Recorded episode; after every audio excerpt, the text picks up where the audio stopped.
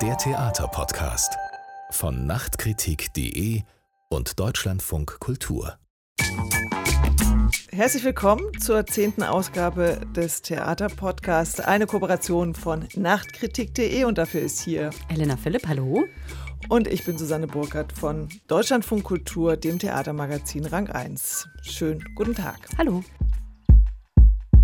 Wir schauen zurück auf dieses Jahr, das ja jetzt zu Ende geht, und äh, wir werden jetzt nicht nochmal alle Debatten, die wir besprochen haben, besprechen, aber wir wollen ein bisschen gucken, was ist aus dem einen oder anderen geworden, und wir geben vielleicht nochmal so einen kleinen Überblick, was war los in diesem Jahr, was wurde so diskutiert rund ums Theater.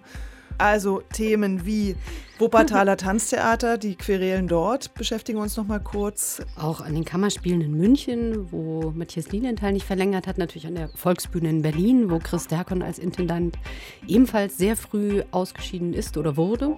Wir sprechen über die Vielen, das Solidaritätsbündnis von mehr als hundertvierzig Kultureinrichtungen. Und natürlich sprechen wir über MeToo und Pro Quote Bühne. Und damit wir das nicht alleine tun müssen, haben wir uns einen Gast eingeladen, Franche Elena Damian. Ja. Schönen guten Tag. Hallo. Guten Tag, hallo.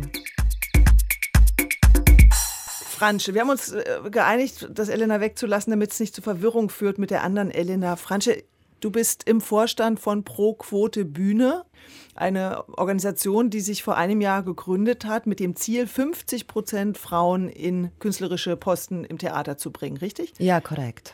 So, und jetzt ist ein Jahr vergangen und es ist Zeit, mal zu schauen, was habt ihr erreicht bis jetzt? Ja, es war Zeit, jetzt Bilanz zu ziehen. Wir hatten auch eine schöne Veranstaltung in den Sophiensælen erst vor wenigen Tagen, und es ging tatsächlich darum zu gucken, was haben wir geschafft. Was wir uns vorgenommen haben, war vor einem Jahr, dass wir wirklich das Thema in die Häuser bringen, dass es ein Thema wird tatsächlich in allen Theatern, und dass diese Schieflage äh, nicht nur auf dem Papier von Monika Grütters existiert, die Statistik, wo sie zwanzig Jahre die Geschlechterverhältnisse an den Theatern offenlegt, sondern dass es tatsächlich auch dort ankommt, wo etwas geändert werden kann. Also bei der Politik, in den Theatern, bei den Intendanten, aber auch äh, in den Ensembles und in den Kantinen. Vielleicht können wir auch noch mal kurz auf diese Zahlen schauen, weil die ja wirklich sehr eindrücklich sind. Also zwanzig sechzehn ist diese Studie erschienen, Frauen in Kultur und Medien. Franche, wie sind denn die Geschlechterverhältnisse in Leitungspositionen an Theatern? Tja, so achtundsiebzig Prozent der Theater sind in Männerhand, werden praktisch von Direktoren und Intendanten geleitet. Mit siebzig Prozent aller Inszenierungen dominieren männliche Regisseure unsere Sehgewohnheiten. Und auch das gesprochene Wort auf der Bühne ist zu fünfundsiebzig Prozent von Männern geschrieben. So deckt es eben diese Studie Frauen in Kultur und Medien auf, die Kulturstaatsministerin Monika Grütters in Auftrag gegeben hat. Und mit diesen Zahlen seid ihr sozusagen deutschlandweit on the road. Wo wart ihr denn schon überall? Also, wir haben vor unserer Gründung erstmal im Oktober zweitausendsiebzehn dreihundertvierzig Theatern angeschrieben. Wir haben unser Manifest verfasst und haben das auch an allen Theatern geschickt. Wir haben dann angefangen, tatsächlich sehr viel auch mit Verbänden zu sprechen, also mit dem Kulturrat auch, mit dem Deutschen Bühnenverein, mit der G d B A, mit der Dramaturgischen Gesellschaft, mit äh, Ensemble-Netzwerk, mit denen wir auch verbrüdert sind, Pro Quote Film, Pro Quote Medien, also wirklich alle, die sich um diese Geschlechtergerechtigkeit in den Theatern kümmern und darüber hinaus. Das war uns sehr wichtig, erstmal Netzwerke zu schaffen, weil das auch ein wichtiges, wichtiges Thema bei uns Frauen in Theatern sind. Wir sind nicht gut vernetzt. Das müssen wir ändern. Und das kann man, wenn ich das aus meiner Erfahrung sagen kann, in diesem Jahr beim Theatertreffen gab es ja äh, da Schwerpunktveranstaltungen, da habe ich Frauen erlebt, die sehr solidarisch waren, sehr engagiert. Anna Bergemann, von der wir wissen, die wir auch schon im Theaterpodcast gehört haben, dass sie eine erstmal eine geheime hundertprozentige Frauenquote Absolut, am Theater in Karlsruhe sehr, sehr darüber. einführt. Also da habe ich das Gefühl, da tut sich schon was, da ist so ein Bewusstsein da, dass Frauen sich also lernen zu vernetzen, was vielleicht so eher so die Männerbündnisse, es ist so traditionell gewachsen, Frauen müssen da erst vielleicht noch stärker hinkommen. Was sind denn sonst noch konkrete Ergebnisse nach diesem Jahr Pro Quote Bühne? Also die Bewusstsein, wie ich schon vorhin sagte, ist wirklich eins der wichtigsten äh, Punkte, die wir erreicht haben, dass das Thema tatsächlich in den Kantinen besprochen wird. Also was für mich dieses Jahr auch ein, ein sehr, sehr wichtiges Ereignis war auf dem Weg, war dieser Burning Issues in Bonn, initiiert von Nicola Bramkamp und Lisa Jobt, wo es tatsächlich die erste Theatermacherinnenkonferenz deutschlandweit, nicht wirklich die erste, aber zumindest die erste, die ich so mitbekommen habe. Und da waren tatsächlich dreihundertfünfzig Theatermacherinnen in diesem Saal und es war eine absolut, also eine völlig neue Atmosphäre unter Frauen, eine Solidarität, die ich vorher in meinen Berufsjahren oder auch äh, im Regiestudium nie gekannt habe. Es ging immer darum, man wird von der Uni in so ein Haifischbecken Äh, rausgehauen und dann muss man mit Ellenbogen versuchen, sich seinen Weg durchzukämpfen. Und äh, diese Konferenz hat tatsächlich diese Frauen im Theater mobilisiert und hat äh, nochmal ein ganz klares Signal nach außen gezeigt, wir werden jetzt zusammenhalten, wir solidarisieren uns, wir werden Netzwerke schaffen und äh, es wird nicht mehr das, was es bisher war. Und gerade auch ältere Kollegen, die anfangs schwer ins Boot zu holen waren, weil diejenigen, die es irgendwie schon geschafft haben oder erfolgreicher sind, haben sich ja durchgekämpft durch diese Männerwelt. Und dass von diesen Frauen auch eine Solidarität ausging, hat mich wirklich sehr, sehr beeindruckt. Das ist ja auch so ein bisschen der Eindruck, der bei uns in diesem Jahr entstanden ist, wo wir diese Debatte von den Anfängen mit MeToo über so eine Strukturdebatte auch verfolgt haben, dass da wirklich eine große Welle ins Rollen gekommen ist. Und da ist ja auch eine Lobbyarbeit in Gang gekommen. Ja.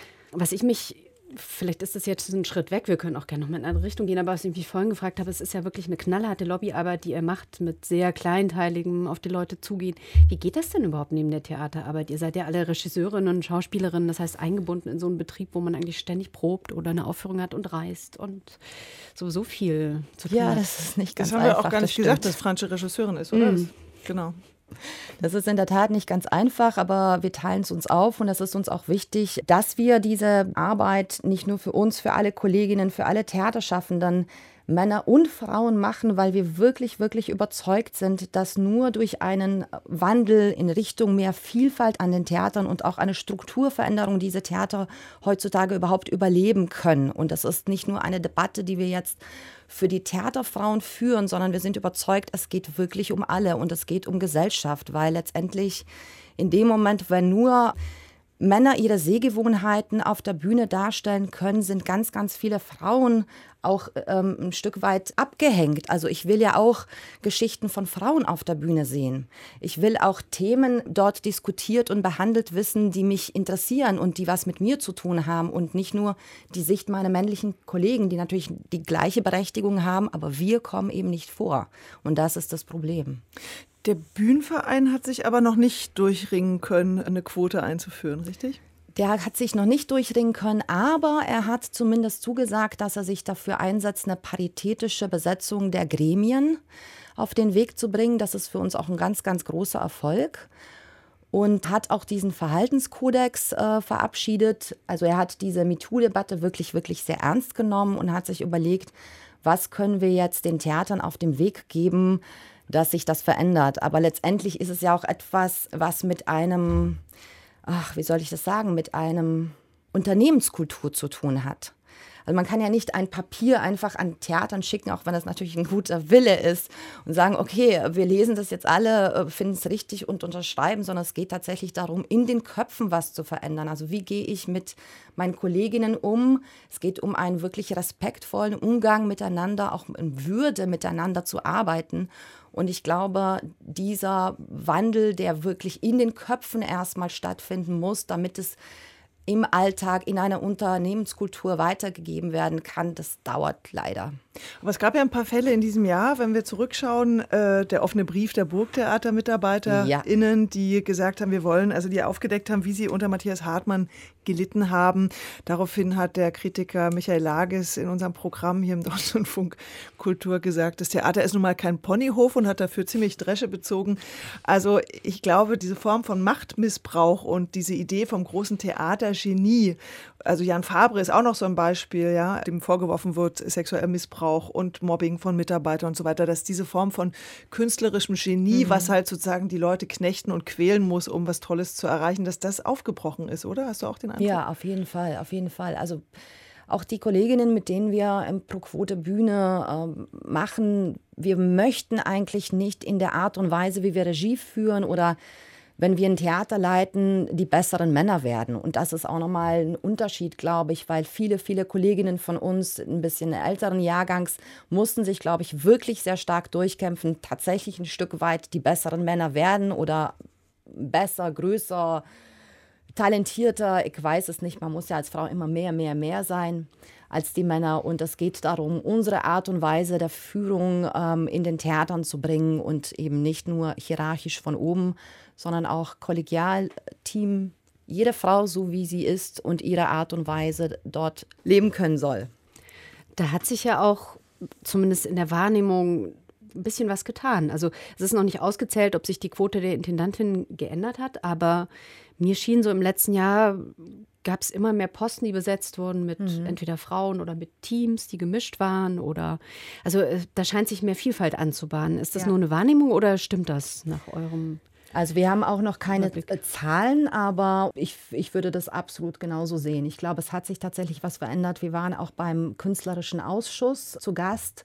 Des Bühnenvereins. Des Bühnenvereins mhm. und äh, der Intendantengruppe, der künstlerische Ausschuss der Intendantengruppe, und haben auch nochmal dort vorgesprochen. Und ich bin überzeugt davon, dass diese Bewegung wirklich nicht mehr aufzuhalten ist. Also es ist jetzt in den Theatern Thema geworden und es wird nicht mehr nach hinten gehen. Es ist einfach nur eine Frage der Zeit. Stimmt es, dass die Theater jetzt in ihren Jahresberichten angeben müssen, wie viel prozentual Frauen in Regie, auf der Bühne und so weiter sind? Sie müssen das nicht, aber wir hoffen, sie tun es. Okay. Vielleicht nochmal, weil gerade hieß es ja auch wieder, es kann noch ein bisschen dauern oder so. Es gibt ja diese quasi Steilvorlage aus der Politik, weswegen das wahrscheinlich eine gute Methode ist, an die Politik heranzutreten, mhm. dass es seit zwanzig sechzehn die Quote für Unternehmen gibt, für große mhm. DAX-Unternehmen, dass äh, dreißig Prozent der neu zu besetzenden Aufsichtsratsposten von Frauen besetzt werden müssen. Und innerhalb von zwei Jahren wurde das offenbar relativ reibungslos auch erreicht, während es in den Vorständen, wo das eine reine Selbstverpflichtung ist, noch lange nicht so ist. Das heißt, für die Quote zu kämpfen, äh, ist natürlich so eine Art Fastlane, also der Weg dahin soll schneller sein. Wie bearbeitet ihr denn konkret die Politik? Politik. Und wie sieht es denn da aus? Habt ihr den Eindruck, da gibt es auch eine Bereitschaft, sich tatsächlich irgendwie an ein Regularium zu setzen, oder ist man da eher abwartend? Also ähm, es kam auch zum Beispiel die Linke aus Frankfurt auf uns zu, und es ging um eine kleine Anfrage an die Theater in Frankfurt. Und äh, es wurde ein Fragenkatalog mit uns gemeinsam erarbeitet, um eben die Theater aufzufordern, ihre Zahlen offenzulegen. Transparenz, Gagen, Gerechtigkeit, wie viel Prozent gehen äh, von den Inszenierungen an Männer, an Frauen, äh, genauso wie die Texte. Und da merken wir schon, dass es äh, auf jeden Fall die Opposition in verschiedenen Ländern offen sind, auf uns zukommt und das auch vorantreiben möchte. Bei eurer Veranstaltung in Sophiensælen, da hieß es, als nächster Schritt wollt ihr euch dezentraler aufstellen, auch in die ländlichen Gebiete gehen. Wie wird das aussehen? Diese Arbeit an den Theatern ist ja verbunden mit, ähm, man hat ja nicht eine Instanz, mit der man spricht und dann verändert sich alles. Also es gibt halt nicht, man muss dahin gehen und so weiter und so fort, sondern man muss tatsächlich bei jedem Theater gucken, wer ist da im Gremium, im Entscheidungsgremium, mit wem muss man in der Politik sprechen und das wirklich für jedes Land einzeln bearbeiten. Das schaffen wir aus Berlin einfach nicht. Das heißt, wir haben sehr, sehr viele Mitglieder deutschlandweit.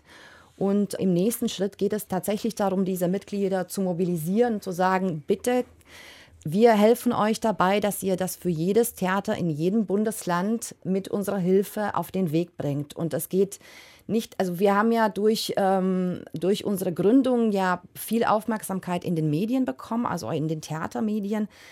Aber es geht auch darum, die Zuschauer auch mit ins Boot zu holen, weil auch wenn wir jetzt in den Kantinen, es wird äh, darüber gesprochen, was, äh, was für eine Qualität bringen auch die Frauen in den Theatern, geht es aber auch darum, das Publikum mitzunehmen. Also diese ganze Arbeit, die Politik, mit den Intendanten wirklich ins Gespräch kommen, über die Zuschauer muss jetzt wirklich dezentral in jedem Land passieren.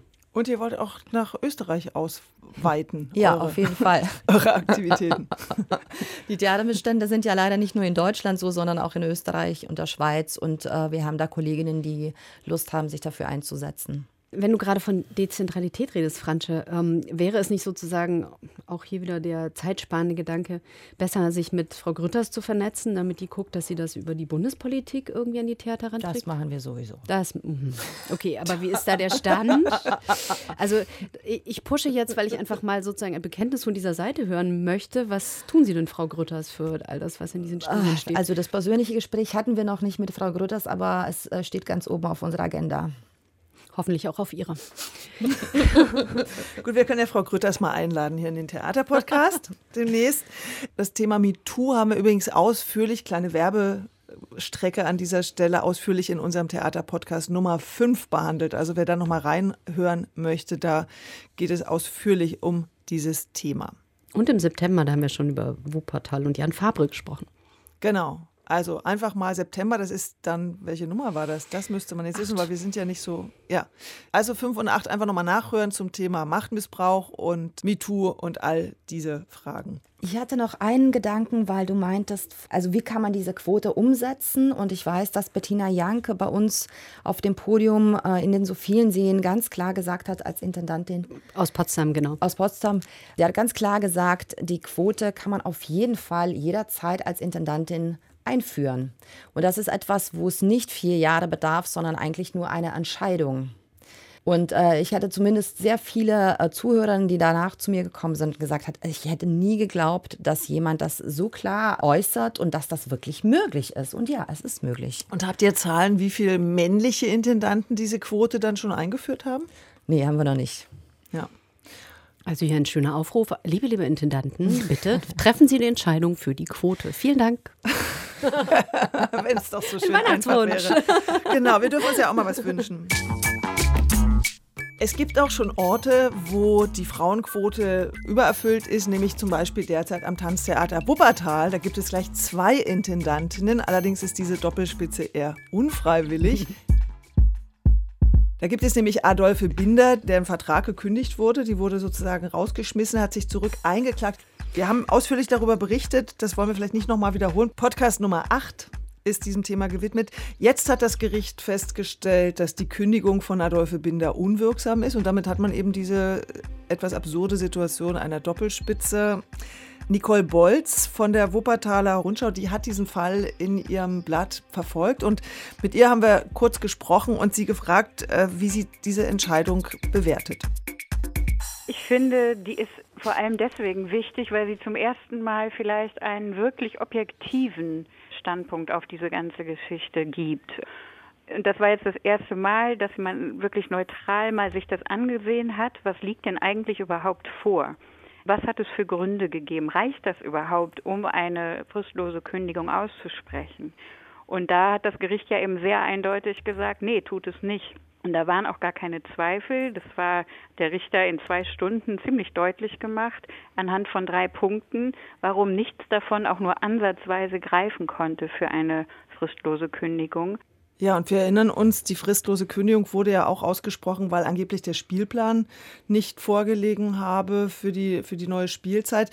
Und auch, weil es Mobbingvorwürfe gab gegen Adolphe Binder von Mitarbeitern. Und ähm, die Entscheidung des Gerichtes, dass die Kündigung nicht wirksam ist, die ist jetzt schon, wir haben es ja gerade gehört, ein wichtiger Schritt in diesem etwas unüberschaubaren Prozess. Auf jeden Fall. Ähm Du hattest ja länger mit Nicole Bolz gesprochen, der W R-Redakteurin, und ich durfte das vorab schon mal hören und fand das sehr interessant, weil sie als eine, die sehr, sehr nah dran ist, sagt, trotz dieses Prozesses kann man noch gar kein abschließendes Narrativ erzählen dessen, was da eigentlich passiert ist, also wer gegen wen, aus welchen Gründen agiert hat.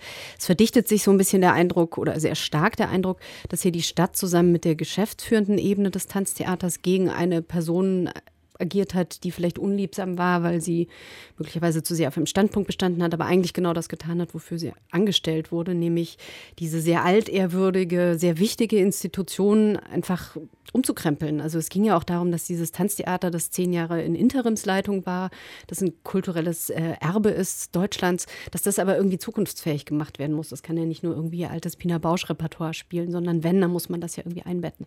Und das ist dann möglicherweise so eine, vielleicht nicht Verschwörung, aber so eine Art Art Zusammenspiel von Stadt- und Tanztheater gegeben habt, zeigt ja vielleicht auch, dass ein Tag nach dem Prozess der neue Spielplan vorgestellt wurde und der sei nun doch in vielen Punkten ziemlich dem ähnlich, was Adolphe Binder vorab ja schon gefertigt hatte und was man irgendwie lange auch liegen lassen hat, nicht über diesen Spielplan geredet hat. Vor dem Hintergrund, das ist jetzt eine Vermutung auch äh, von Nicole Bolz, vor dem Hintergrund, dass man dieses Pina Bausch Tanzzentrum, was in dieser Woche jetzt genehmigt wurde, also eine große Einrichtung, die bis zum Jahr zweitausendsechsundzwanzig entstehen soll, am ehemaligen Schauspielhaus und in einem neu zu bauenden Gebäude. Äh, dieses künftige Zentrum soll ja das Erbe von Pina Bausch aufzeigen und dass es da verschiedene Interessen gab und man irgendwie Angst hatte, dass Adolphe Binder da in diese Planung und in diese Ausrichtung dieses Zentrums irgendwie nicht reinpasst. Das soll ja der Kesse, der Geschäftsführer, der jetzt eigentlich schon nicht mehr da ist, urlaubsbedingt, aber der trotzdem offensichtlich immer noch stark mit agiert, während des Prozesses auch gesagt haben, dass es irgendwie in diesem Verbund aus verschiedenen Institutionen und Personen einfach alte Privilegien gibt, die offensichtlich kollidiert sind mit dem, was die neue Intendantin wollte.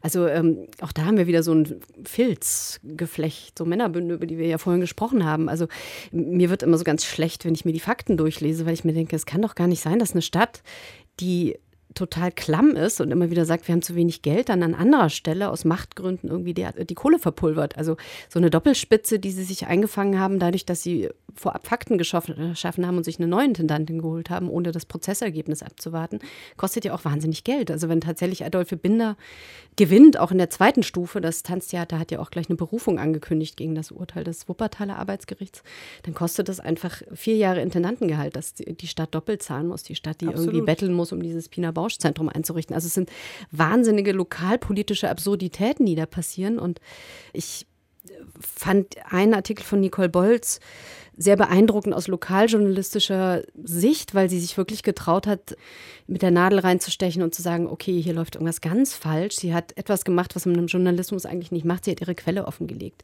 Es gab vorher immer wieder Vermutungen. Es muss einen Durchstecher gegeben haben, jemand, der der Presse Fakten zugespielt hat, auf deren Grundlage dann auch irgendwie diese äh, fristlose Kündigung von Adolphe Binder sehr beschleunigt wurde. Es gab so eine Liste aus Vorwürfen, die die Geschäftsführung zusammengetragen hat. Nicole Bolz und die Wuppertaler Rundschau haben sich, anders als die Frankfurter Allgemeine Zeitung, die das mit dem Artikel total angeheizt haben, haben sich getraut zu sagen, okay, es war diese und diese Person, die läuft jetzt auch ein Verfahren. Die Stadt scheint da ein Interesse zu haben, jemanden loszuwerden. Und das finde ich aus so einer Sicht von, wie sehr muss es denn wehtun, irgendwas offen zu legen, sehr beeindruckend von Nicole Bolz. Da hat sie auch erzählt, dass es Unterlassungsklagen gegen ihre Zeitung gibt. Der Schlusssatz in diesem Artikel war ja, wir wurden mit falschen Fakten gefüttert. Deswegen haben wir uns entschieden, in die Öffentlichkeit zu gehen, weil wir dieses Spiel nicht mitspielen möchten. Und da hat man es wieder, ne? Da überzieht mhm. das Tanztheater irgendwie alle mit Klagen und dann kam, weiß man wieder nicht, was passiert ist. Auch im Prozess, der Richter hatte das Tanztheater gebeten oder hatte angeordnet, wie auch immer man das richterlich formulieren würde, ältere Spielpläne vorzulegen, damit er einen Vergleich hat, um zu sehen, ist Adolphe Binder sozusagen hier eine Leistung schuldig geblieben oder nicht. Das hat das Tanztheater nicht gemacht, sondern es hat irgendwie alte Besetzungszettel rübergeschoben. Und dann meinte der Richter, hm, könnte sein, dass hier was verschleiert werden soll. Also es ist wirklich, es ist eine Lokalposse, die aber gleichzeitig hier so ein Erbe verschleudert, das man zu schützen vorgibt. Ich äh, kann mich hier saftig aufregen. Und dann kann man vielleicht nochmal äh, fragen, wie geht's denn jetzt weiter mit Adolphe Binder? Das habe ich die Nicole Bolz auch gefragt und das ist ihre Antwort. Ich hatte mich direkt nach der Urteilsverkündung mit dem Presserichter noch unterhalten und genau danach gefragt, wie bezeichnet man Frau Binder denn? Ist sie die ehemalige Intendantin, die Intendantin oder die Wiederintendantin? Und er sagte, nee, eigentlich würde er sagen, sie ist einfach Intendantin, weil die Kündigung jetzt laut Gericht erstmal für unwirksam erklärt wird. Das heißt, das Arbeitsverhältnis hat ununterbrochen fortbestanden. So, Frau Binder selbst wollte am liebsten auch sofort wieder anfangen und ihre Arbeit aufnehmen. Und daraufhin hat man ja dann vom, äh, von Seiten des Tanztheaters auch direkt gesagt, wir akzeptieren das Urteil nicht. Deswegen gilt für uns auch nicht der heutige Spruch, äh, den das Gericht getroffen hat, sondern die Kündigung. Und wir sprechen Frau Binder deswegen auch nochmal Hausverbot aus et cetera. Ja, dann fragt man sich, geht das? Können die einfach so Hausverbot aussprechen? Aber es ist wohl so, dass wenn Frau Binder weiterarbeiten möchte, muss sie einen Antrag stellen und dann würde es wieder ein neues Gerichtsverfahren geben und äh, ob sie zurückkommen darf oder nicht. Und darauf spekuliert natürlich das Tanztheater, dass sich das quasi so lange äh, hinzieht, bis sich das sozusagen von selbst erledigt hat. Und am Ende wird es wahrscheinlich auf eine Abfindung hinauslaufen und das Gehalt, du hast es ja gesagt, Elena, wird bis zweitausendzweiundzwanzig gezahlt. Das ist alles nicht im Interesse von Adolphe Binder, die ja nicht solche Kompromisse wollte, sondern eigentlich, glaube ich, die sich eine Entschuldigung wünscht und natürlich auch die Rückkehr ins Amt. Ich finde es trotzdem äh, in Wuppertal ziemlich interessant, weil wenn es so Vorwürfe gibt gegen irgendwelche Intendanten, auch mit der sexuellen MeToo-Debatte oder so, gibt es dann immer noch irgendwelche anderen Männer, die den Männern den Rücken stärken. Es gibt immer noch einen dahinter, der sagt, nee, nee, der hat schon alles richtig gemacht. Und ähm, im Falle von Adolphe Binder gibt es eben diese Person nicht. Da kämpft sie ganz alleine vor. Also natürlich mit dem Ensemble, die wahrscheinlich da auch äh, den Rücken stärkt. Aber da ist die einfach alleine. Wir haben jetzt gerade auch schon, und das als Überleitung zum nächsten Thema, Franche sitzt hier noch neben uns, unser Gast von Pro Quote Bühne.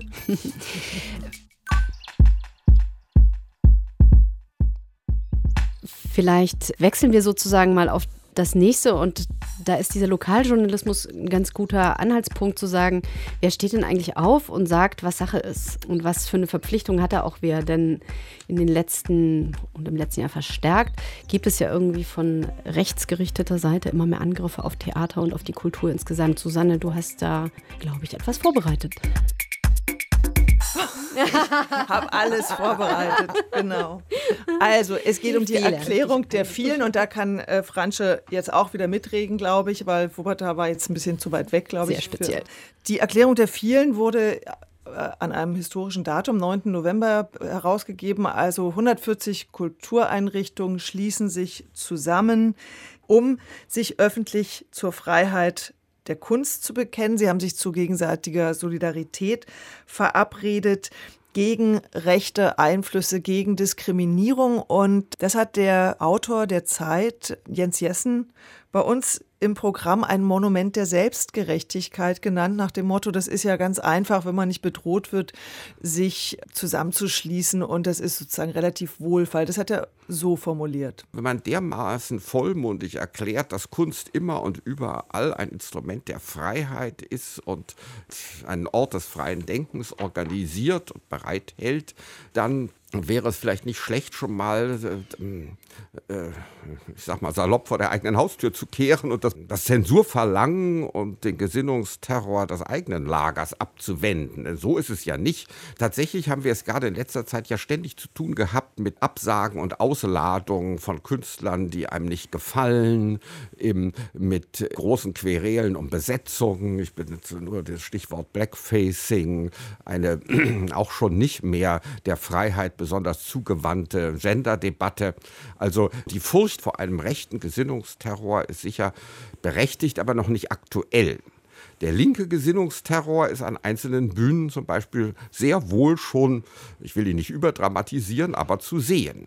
So, jetzt wissen wir, dass Jens Jessen ja gerne ein bisschen rumpolemisiert, aber ich finde ganz erschreckend, wie so ein Begriff wie Gesinnungsterror, also ein ganz klar rechtes Vokabular, wie das so schon so ein bisschen in unsere Sprache reintröpfelt. Und das ist auch was, was Annemie von Ackere, die Leiterin des Hebbel am Ufer in Berlin, auch gesagt hat, als eine Erfahrung aus Holland, wo die Rechtspopulisten schon vor Jahrzehnten die Bühne zum Feindbild erklärt haben. Die sagte, es beginnt immer mit der Sprache. In Holland wurde so oft wiederholt, dass Theater nur ein linkes Hobby sei, bis so ein Satz irgendwann Normalität bekommen hat. Und man muss dem Jens Jessen, finde ich, entgegnen, und da hat der Peter Lautenbach sehr verdienstvoll in der Süddeutschen Zeitung aufgelistet, was es an rechten Übergriffen auf Theater oder Einflussnahmeversuchen schon gegeben hat. Ich nenne mal ganz kurz ein paar Sachen. Hassmails, Morddrohungen, Anzeigen, es gab Bombendrohungen hier im Friedrichstadtpalast. Es gab Versuche, Kulturschaffende einzuschüchtern, Interventionen gegen bestimmte Aufführungen, etwa bei Stücken über Geflüchtete. Es wurde versucht, ein Klima der Angst zu schaffen in Städten, in denen die AfD im Stadtrat oder in den Landesparlamenten sitzt, sind parlamentarische Anfragen nach Intendantenverträgen gestellt worden oder sogar Forderungen wie das dem dezidiert antirassistischen Berliner Maxim-Gorki-Theater die Subvention zu streichen. Das sind jetzt nur so einige Stichworte. In Chemnitz explodierte vor zwei Jahren vor einem Kulturzentrum eine Bombe. Das Kulturzentrum hatte sich mit dem Theaterprojekt Unentdeckte Nachbarn, mit den N S U-Morden beschäftigt. Also man kann jetzt nicht sagen, dass da so gar nichts stattfindet. Wir haben auch in einem der Podcasts über Aktionen der Identitären bei Theateraufführungen gesprochen. Und deswegen fand ich diese Aussage von Jens Jessen doch ziemlich fahrlässig, weil wir erinnern uns doch alle an den Satz, während den Anfängen. Und wenn also Kulturinstitutionen sich jetzt, bevor vielleicht es dramatisch ist, sich zusammenschließen und darauf aufmerksam machen, kann ich nicht erkennen, was daran selbstgerecht sein soll. Ich glaube, man muss zwei Ebenen trennen da in dem, was er so vermischt. Also natürlich gibt es irgendwie eine Art von Konsens zwischen bestimmten Institutionen, den man auch mal links nennen darf. Und diesen Konsens darf man auch kritisieren oder man darf irgendwie sagen, guck doch mal hier hin, da habt ihr einen blinden Fleck. Aber sozusagen eine rechte Angriffe, die irgendwie darauf zielen, Menschen auszuschließen und tatsächlich eine bestimmte Position als die geltende zu setzen, zu vergleichen mit linken Positionen wie jetzt irgendwie schwarzen Gruppen, die sich gegen Blackfacing wenden, wo es aber eher darum geht, Menschen einzuschließen. Also zu sagen, wer ist denn jetzt gerade draußen? Und wer sollte da aber vielleicht noch mit reingehören, was natürlich dazu führt, dass bestimmte privilegierte Gruppen auch mal was abgeben müssen. Das finde ich sind zwei so extrem unterschiedliche Vorgänge und das beides zu fassen unter Gesinnungsterror und dann einfach irgendwie vorne links oder rechts hinzuschreiben, als könne man das irgendwie verwechseln oder gleichsetzen, das ist das, was du, glaube ich, fahrlässig nennst und was, ja, das ist zu beobachten, oder Franche, dass irgendwie da diese Dinge immer mehr vermischt werden und ähm, Etiketten draufgeklebt werden, obwohl man eigentlich differenzieren müsste.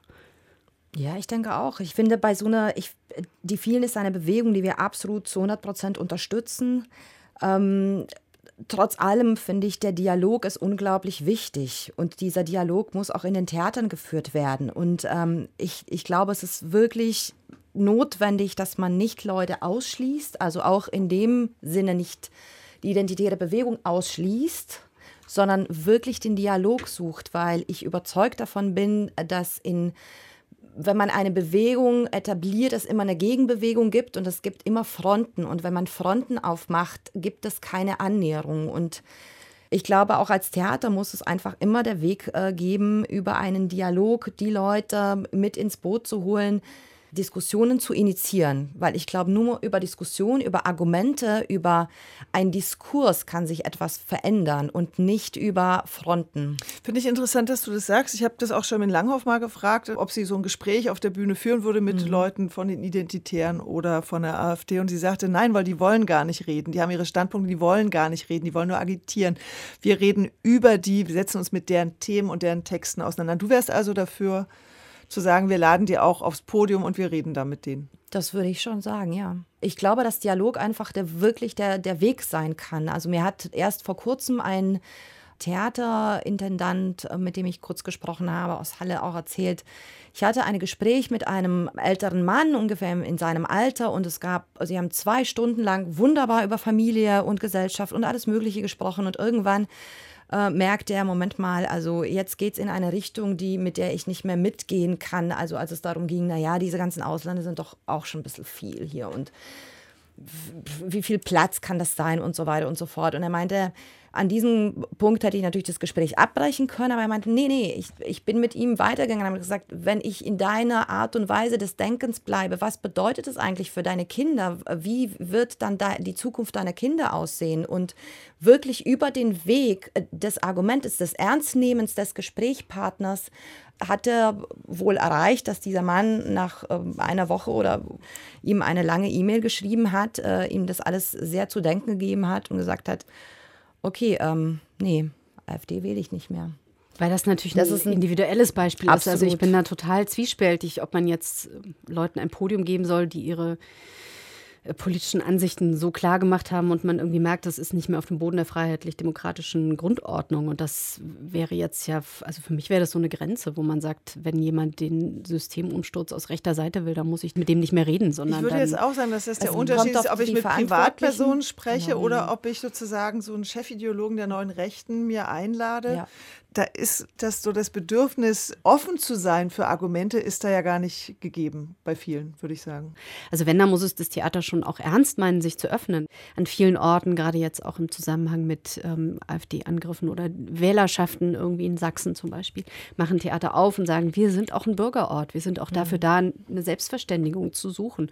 Und das ist es vielleicht eher, also wo ich mit so einem Dialog mitgehen könnte. Ja. Also dass man nicht sagt, ich mache ein Podium und da lade ich mir auch die Rechten drauf ein, weil die können ja auch irgendwie dazu, sondern dass man sagt, nee, das ich höre mir tatsächlich auch nicht machen. Ja, ich höre mir die Sorgen an oder ich habe ein Ohr. Offensichtlich fühlen sich ja viele Menschen nicht wahrgenommen und das ist die Aufgabe von einem genau. öffentlichen Theater, dass man sagt, ich muss aber auch dafür eine Antenne haben. Das zeigen ja diese Diversitätsbestrebungen oder auch was ihr mit Pro Quote Bühne macht. Mhm. Es muss eine Vielfalt an Geschichten geben, es muss eine Vielfalt an Erfahrungen geben, die sich auf der Bühne widerspiegelt. Wenn man jetzt tatsächlich immer nur noch aus so einem linksliberalen Konsens heraus Stücke machen würde, dann glaube ich auch, dass da irgendwie was falsch läuft, ja. weil zu viel wegfällt. Also sich selbst zu befragen und das auch als Anlass zu sehen, diese Angriffe von rechts zu fragen, okay, was sehen wir vielleicht gerade noch nicht?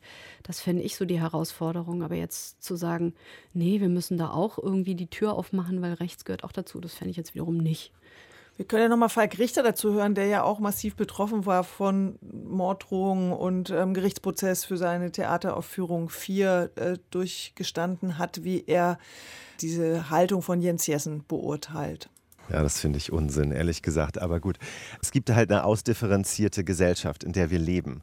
Und der neurechte oder rechtsradikale Entwurf ist natürlich immer so eine Gesellschaft, wo alle dieselbe Meinung haben, alle einem Führer folgen und alle Differenzen so ausgeschaltet werden und das Fremde beseitigt wird.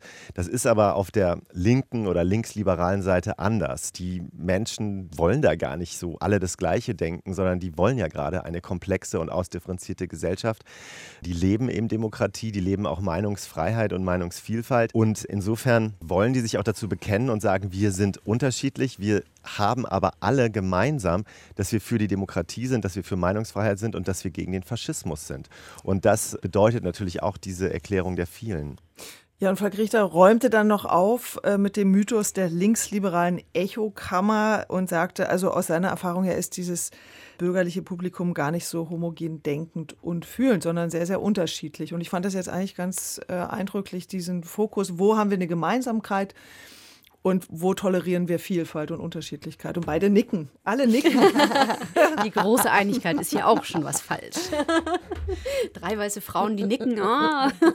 Vielleicht müssen wir im nächsten Jahr nochmal irgendwie die Türen aufmachen.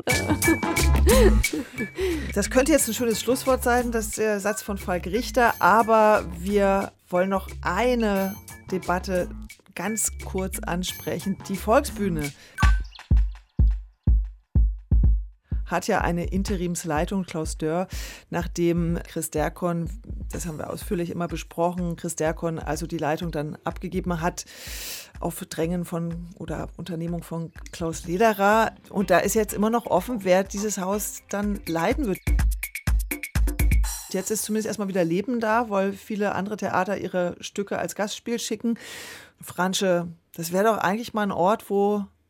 wo Frauen am Start sein könnten, oder? Ja, der Meinung sind wir auch von Pro Quote Bühne. Wir haben den äh, Herrn Lederer damit auch konfrontiert und haben uns eine Doppelspitze gewünscht, Mann, Frau oder Vielfalt, äh, kollektive Vielfalt, irgendwas, äh, was es vielleicht bisher noch nicht in der Berliner Theaterlandschaft in dieser Art gegeben hat oder vielleicht schon sehr, sehr lange so, dass man sich nicht mehr dran erinnert. Ich weiß es nicht. Ich glaube, das gab es noch nie da. Nee, nee, nee, nee. Menschen mit diversen Erfahrungen. Nicht nur nach Mann-Frau denken, sondern so ein bisschen breiter, intersektional, wie man so gerne sagt gerade. Eine kollegial-kollektive Leitung. Ja, ja, ja. Toll, wir wünschen uns, wir wünschen uns, dass Intendanten, männliche Intendanten die fünfzig Prozent Quote für Frauen ausrufen und wir wünschen uns, sag's nochmal, kollektiv. Kollegial-kollektive Leitung. Eine kollegial-kollektive Leitung für die Volksbühne. Und äh, euch, Ihnen wünschen wir eine schöne Jahresendzeit, schöne besinnliche Tage zwischen den Jahren. Und äh, wir hören uns im neuen Jahr. Wir, das sind Elena Philipp von Nachtkritik punkt de und Susanne Burkert vom Deutschlandfunk Kultur. Aber wir hatten einen Gast und das ist Franche Elena Damian von Pro Quote Bühne, Regisseurin auch noch. Ja. Und es war sehr schön, dass du da warst. Ganz vielen, herzlichen vielen Dank. Dank. Und wir werden bestimmt im nächsten Jahr auch nochmal über Pro Quote Bühne reden und dann hoffentlich mit ganz vielen neuen Ergebnissen. Ich freue mich drauf. Bis zum nächsten Mal. Tschüss. Tschüss.